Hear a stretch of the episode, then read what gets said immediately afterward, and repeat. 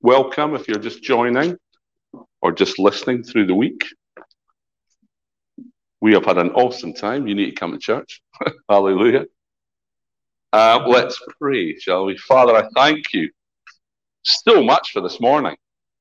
Thank you for what you've been saying to us already. Thank you that we've been able to reach out and provide healing. And thank you that you've been talking to us through scripture, through worship, through testimony, through encouragement from the saints. Hallelujah.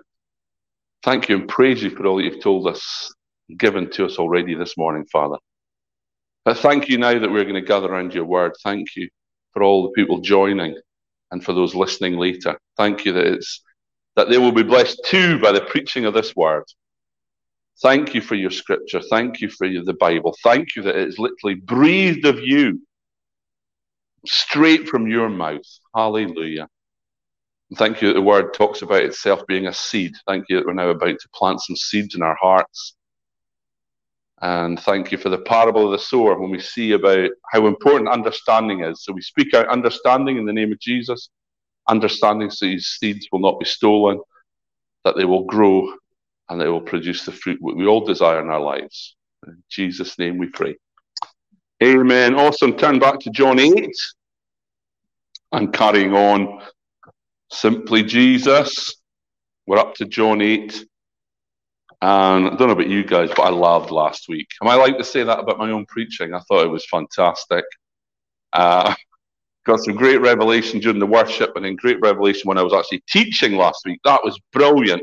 I'm really excited when I saw the Pharisees leaving as a picture of the death of religion. I think there's a couple of people spoken about that during the week.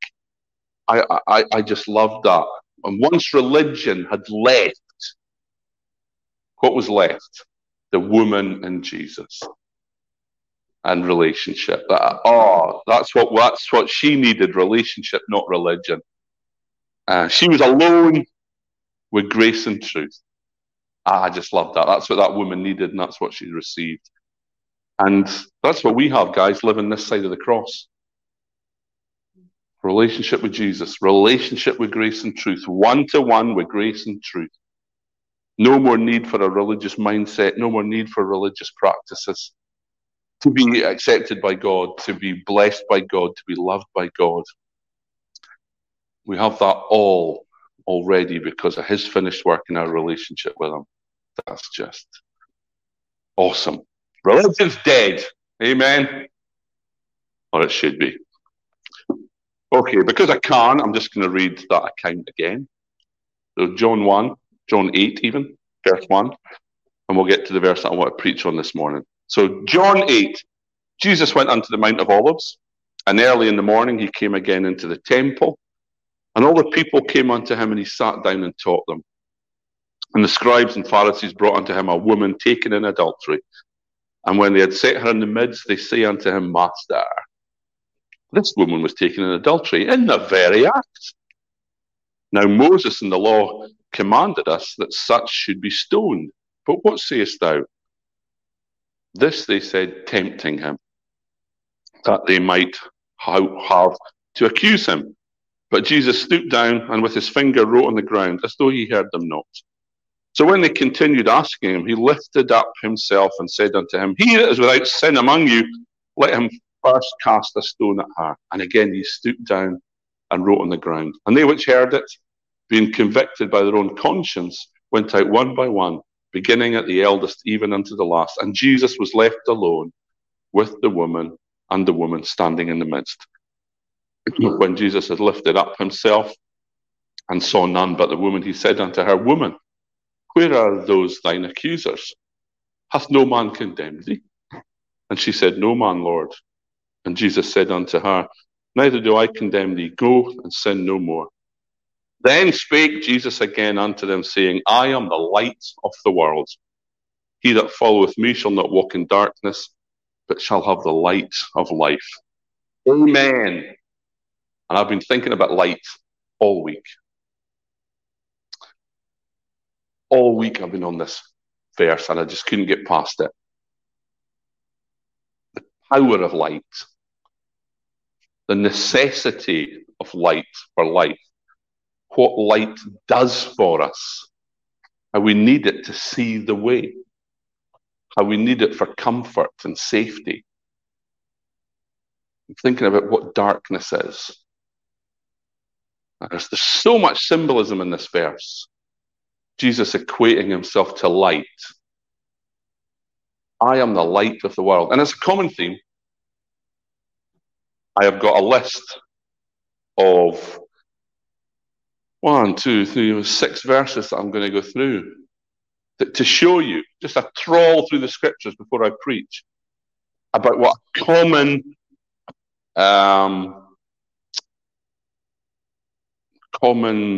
picture, symbol, analogy that Jesus uses all the time. And I'm not even going to get to the verses that Sean spoke about this morning. I stopped at about John 12.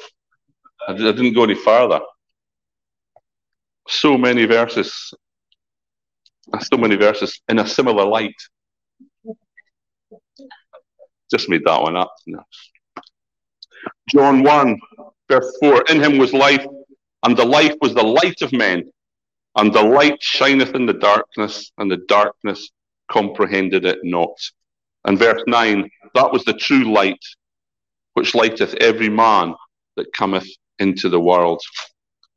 And John 3:19, and this is a condemnation, that light has come into the world, and men love darkness rather than light, because their deeds were evil. For everyone that doeth evil hateth the light, neither cometh to the light, lest his deeds should be reproved. And he that doeth trust cometh to the light, that his deeds may be manifest that they were wrought in God. And John 9 verse 5, as long as I am in the world, I am the light of the world. But he's not in the world now. Who's the light of the world now? We are. Amen. John 12:35. Then Jesus said unto them, yet a little while is the light with you.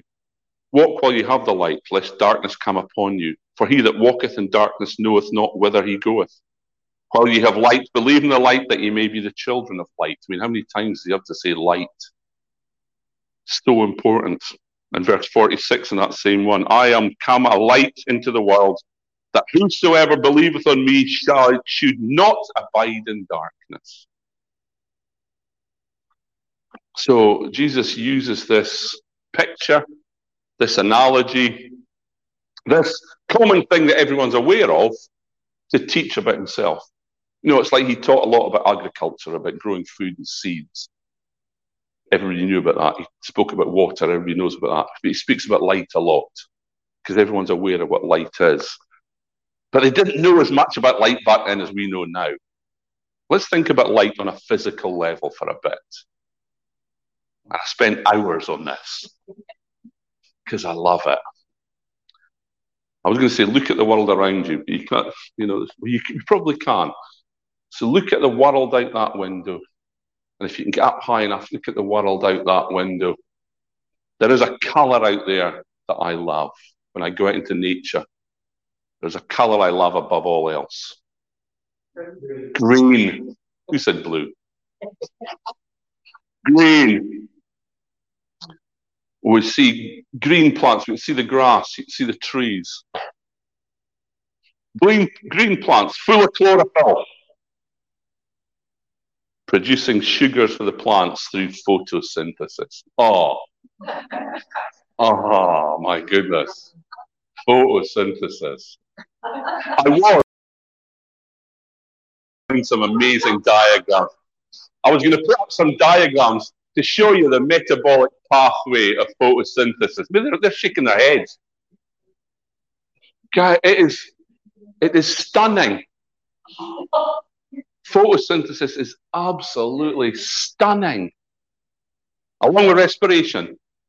Like, which came first? Photosynthesis to produce the oxygen, or respiration to use up the oxygen and produce the carbon dioxide, or photosynthesis to use up the carbon dioxide? Which came first, the chicken or the egg? Respiration or photosynthesis? Respiration or photosynthesis? I'll tell you when they came. They both came at the same time. Hallelujah. Along with respiration, I think photosynthesis is one of the most amazing metabolic pathways in creation. I was going to say in the world, but no, in creation. Energy from the sun, that, it's not here today, but that thing we've all been complaining about, for the last 5 days. You know, it never appears in Scotland. It's here for 5 days, and I wish it would go away. Energy from that sun absorbed into the leaves, exciting the chloroplasts to take water and carbon dioxide and produce sugars and oxygen. I mean, just amazing.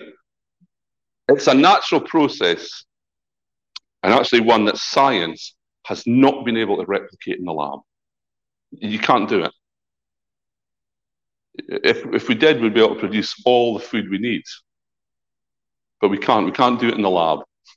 The chemistry involved, and I love chemistry, almost as much as maths. I'm not going to get into the chemistry, nuns, don't worry.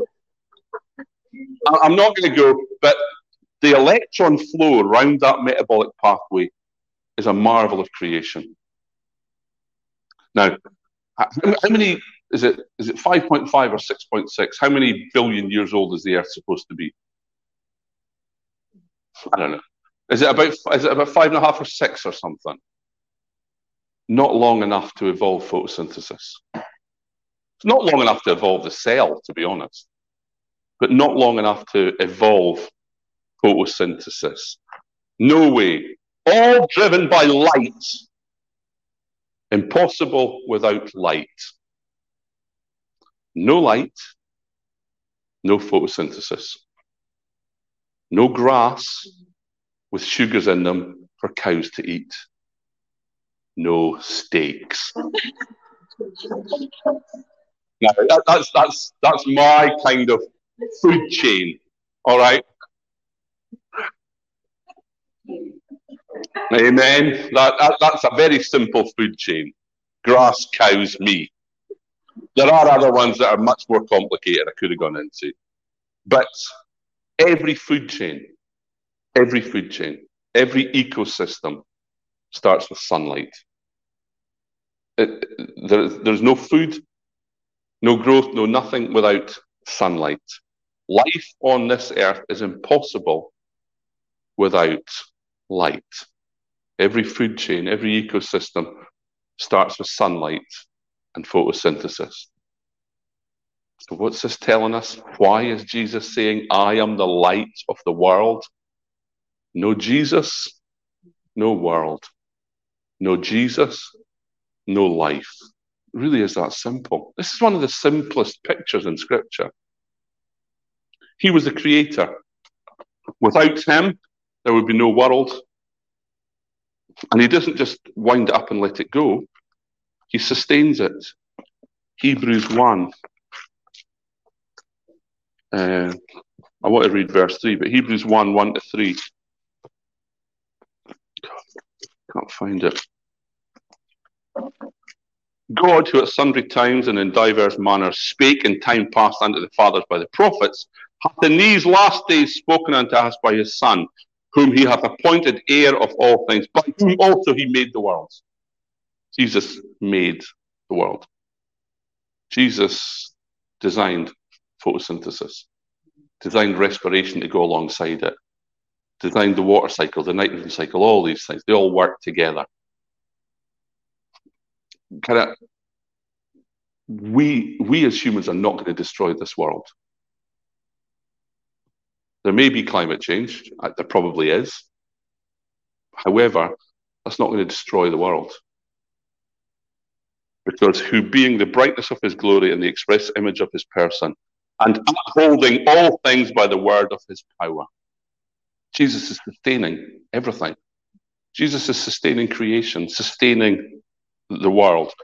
When he had by himself purged our sins, sat down on the right hand of the majesty on high. Jesus is the creator and the sustainer. He is light. And that without him, this world does not exist. If the sun shut down, we're finished in days once all the cows run out. No, We're done for, you know, without light. Nothing.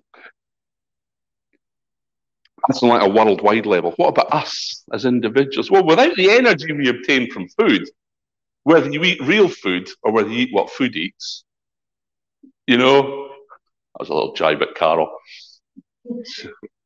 Without that energy, we die.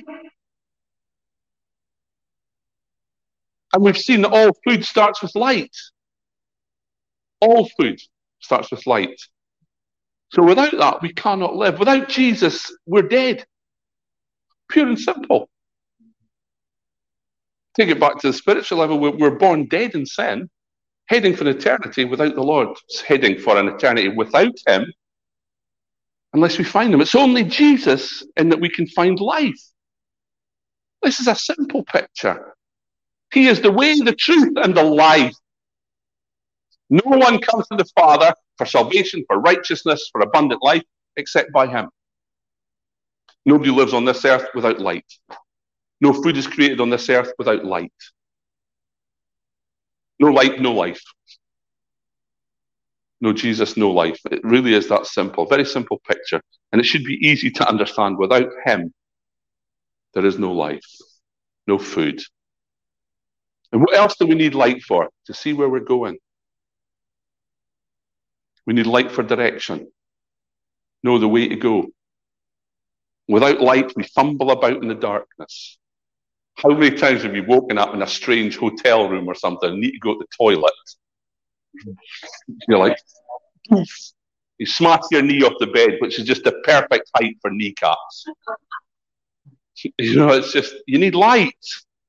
You go round and round in circles, they're off in the wrong direction altogether. I was thinking about that, and I thought about Val. Val did a charity walk recently from on the Dab away from Grant into Forest, and it was an overnighter, so it was done in the dark. So she had one of these head torches, you know, in her hat. Why? To get light to see where she was going. That's a simple example, but we need light to see the direction we're walking in, where to put our feet on the path. And if we use anything other than Jesus, we're going to be going the wrong way. We need his light to guide us. Jesus guides us. Jesus shows us the way to go. He provides the light for us to see the path to follow. Proverbs 3:5-6. Says, trust in the Lord with all thine heart. Lean not unto thine own understanding. In all ways acknowledge him, and he shall direct thy paths. Use his light.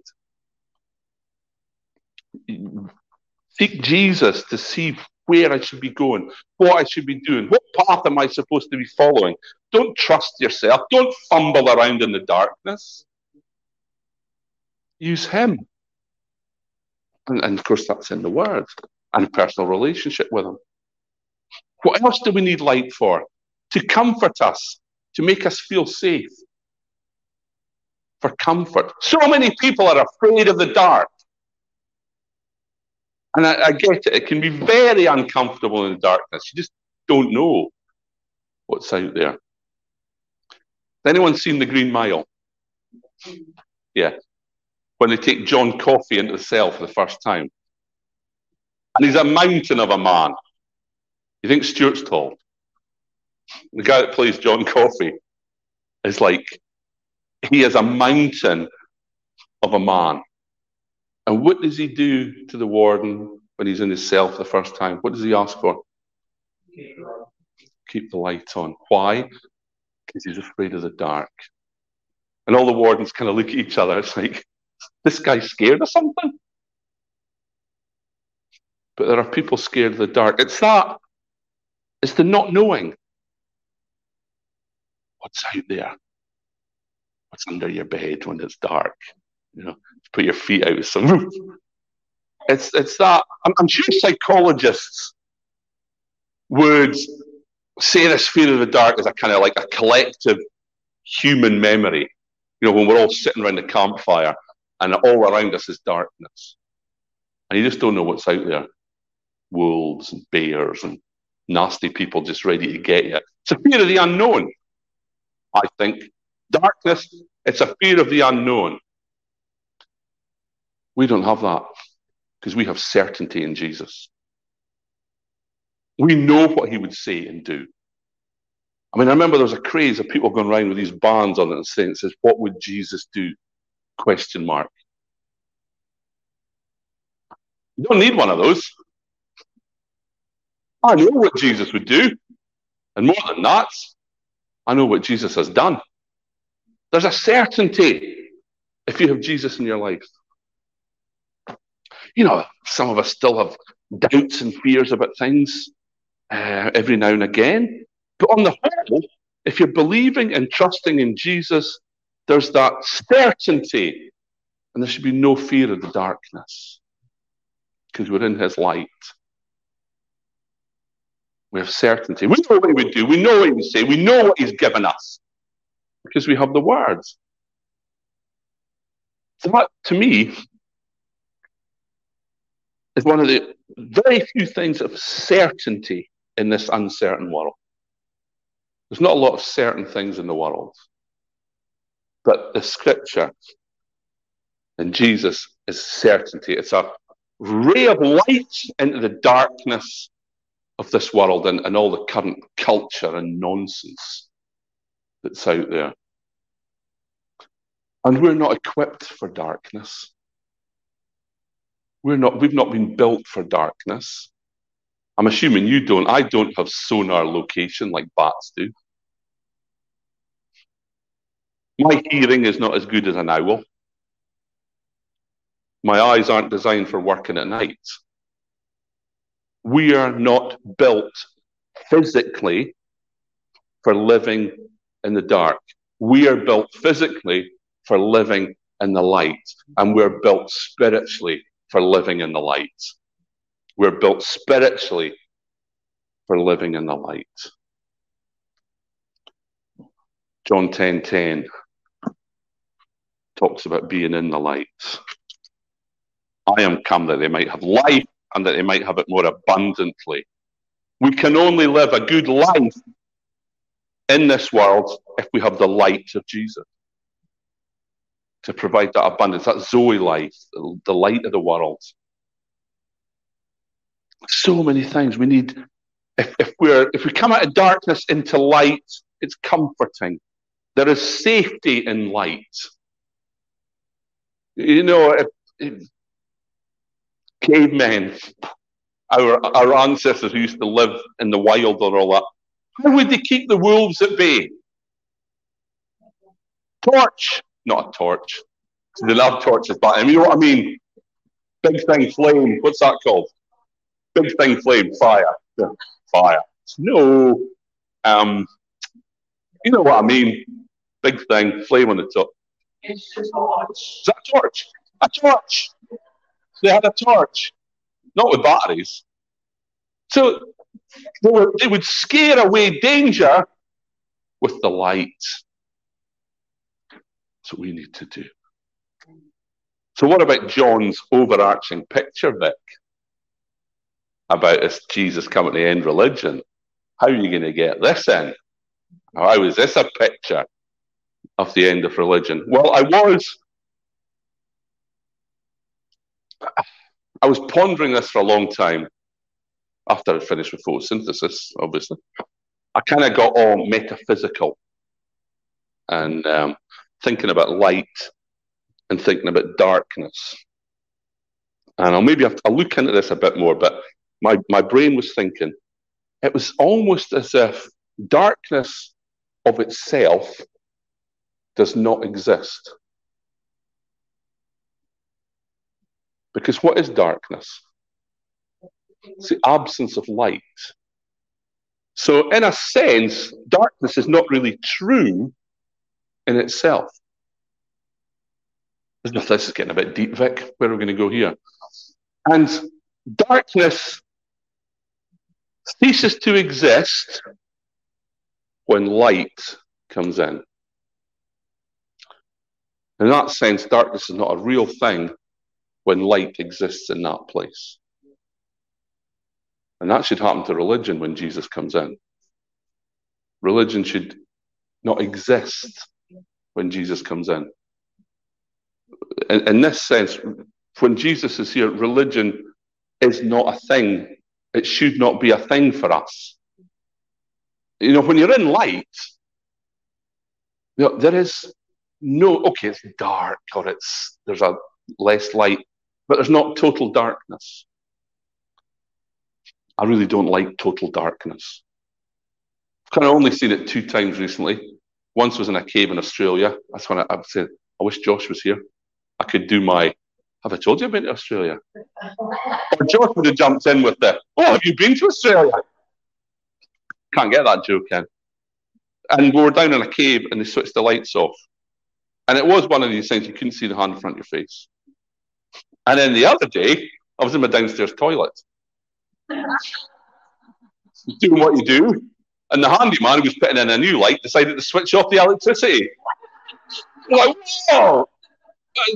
Complete darkness. I said, Gary! Oh, I'm sorry, mate. He said, I'll put the lights on until you're finished. Sorry. A bit too much detail. But where am I? Darkness. Oh, total darkness is horrible, but it doesn't exist if you have a bit of light. And in that sense, for me, darkness doesn't exist of itself. It's a bit like, again, I was getting a little bit deep and I was thinking about it. I was thinking a little bit like silence is not a real thing in itself. It's the absence of sound. As soon as you have a little bit of sound, there's no silence. It's kind of gone. And that should happen to religion. Even when we have just a little bit of Jesus, religion should just dissipate and disappear. And then, but then this fullness of light comes into our lives and we know religion. That's what I was thinking anyway. And it took me back to the account with Jesus with the woman taken in adultery. When Jesus spoke to the woman taken in adultery, all the Pharisees had scampered, hadn't they? They disappeared. They were gone, dissipated because of what Jesus was doing. Jesus is the light and religion is the darkness. Darkness should disappear when light comes in. Well, darkness does disappear when light comes in. Religion should disappear when Jesus comes in. But people still hold to the Sabbath, even when it's the wrong day. Today is not the Sabbath. Yesterday was the, you know, if we're going to be going biblically here, it's the Sabbath. We don't need that now because we're always in the Sabbath rest because of Jesus. The real Sabbath is here. You don't need the sort of the pointer. No need for the picture of the rest because the real deal is here. People still try and hold to the law and the 10 Commandments. They were a schoolmaster pointing to Jesus. Jesus is here. You don't need that anymore. Jesus has come. Religion's gone. And Jesus looked at the woman taken in adultery. And I don't think it says so in Scripture. I don't think it does it. But I see him touching her. I don't know if you knew picture that. Jesus standing with a woman. Do you see him touching her, holding her? No, I see him just holding her. Oh, awesome. Just that's what I see, but it doesn't say that. But when he's speaking to her and says, neither do I condemn thee, grace and truth. Where are the Pharisees and the scribes? Gone. They're all gone. The religious, with the religious mindset, have left the building. That acceptance of her from Jesus is a picture of our acceptance from God the Father. In the eyes of Jesus, he didn't condemn her, he accepted her. That's a picture of us. In the eyes of God, we are accepted, not condemned. We're seen as righteous, and religion is no more for us. 1 Timothy 1:9 says, knowing this, the law is not made for a righteous man.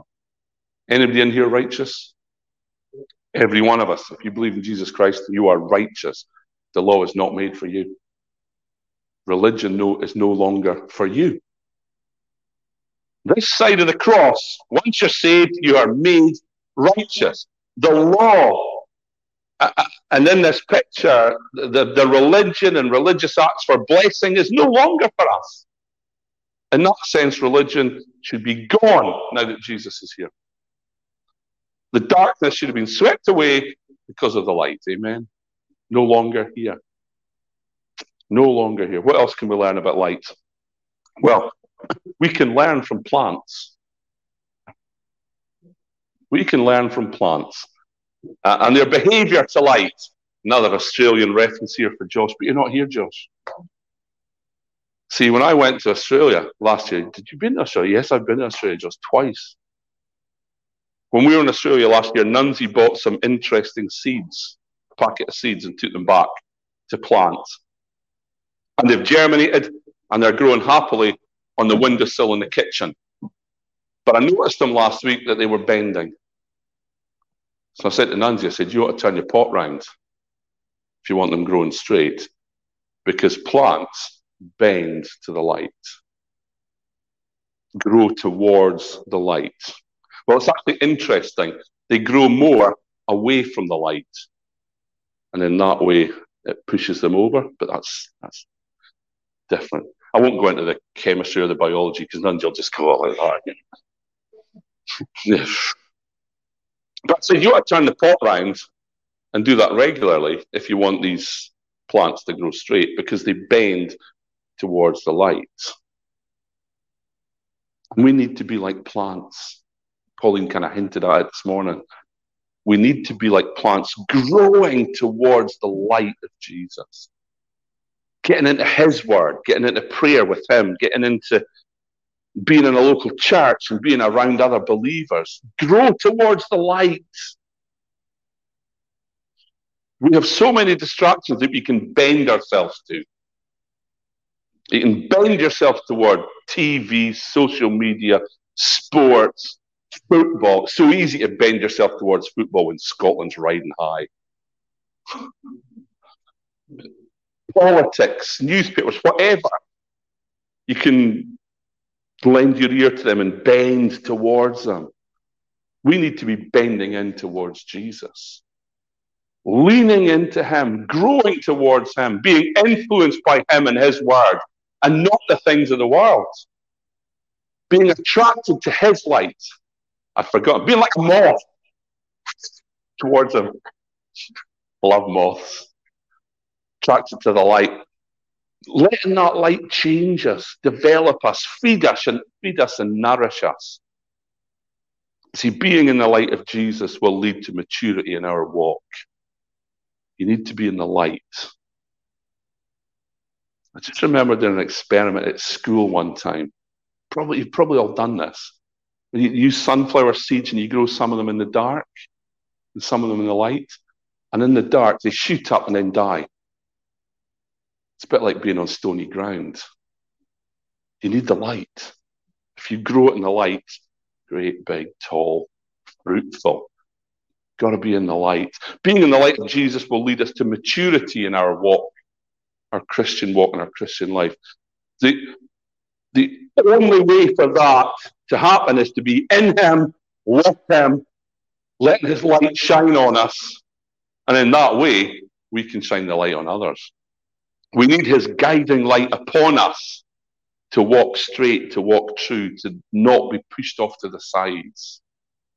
It's a simple picture. I think it's actually one of the easiest pictures to understand that Jesus uses in the Word, because we all know the importance of light.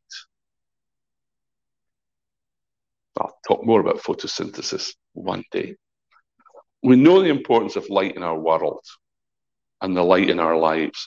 I'm going to finish with the words of Jesus again. John 12:46 kind of sums it up. I am come a light into the world, that whosoever believeth on me Not whosoever should work and strive and do religious acts. But whosoever believeth on me should not abide in darkness. Here we're seeing Jesus talking again about, I think, kind of the works you need to do, or rather the works we don't need to do. Remember his answer in John 6:29 about the works we need to do. What were they? Believe on him whom he hath sent. Guys, the answer to anything and everything in our lives is to believe on him. That's the answer to every problem. Every problem, every issue, every stress, every anxiety, everything that comes against us, everything that is coming against us, is to believe on him whom he hath sent.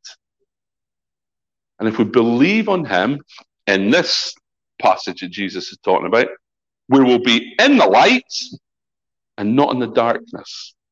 We'll be in safety, not insecurity. We'll be in comfort, not anxiety. We'll be on the right path, not in the wilderness. We'll have provision, not be in lack. That's about what's being in the light.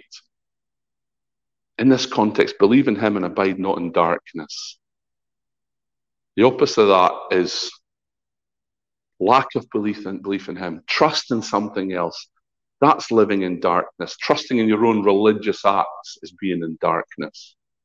Trusting in your own goodness is being in darkness. Ranking yourself against other people. Well, if we're ranking, he's definitely getting into heaven. I might sneak in because I'm so much better than him. I know where he's going. That's religion. Anything other than Jesus is living in darkness. Guys, the light is here.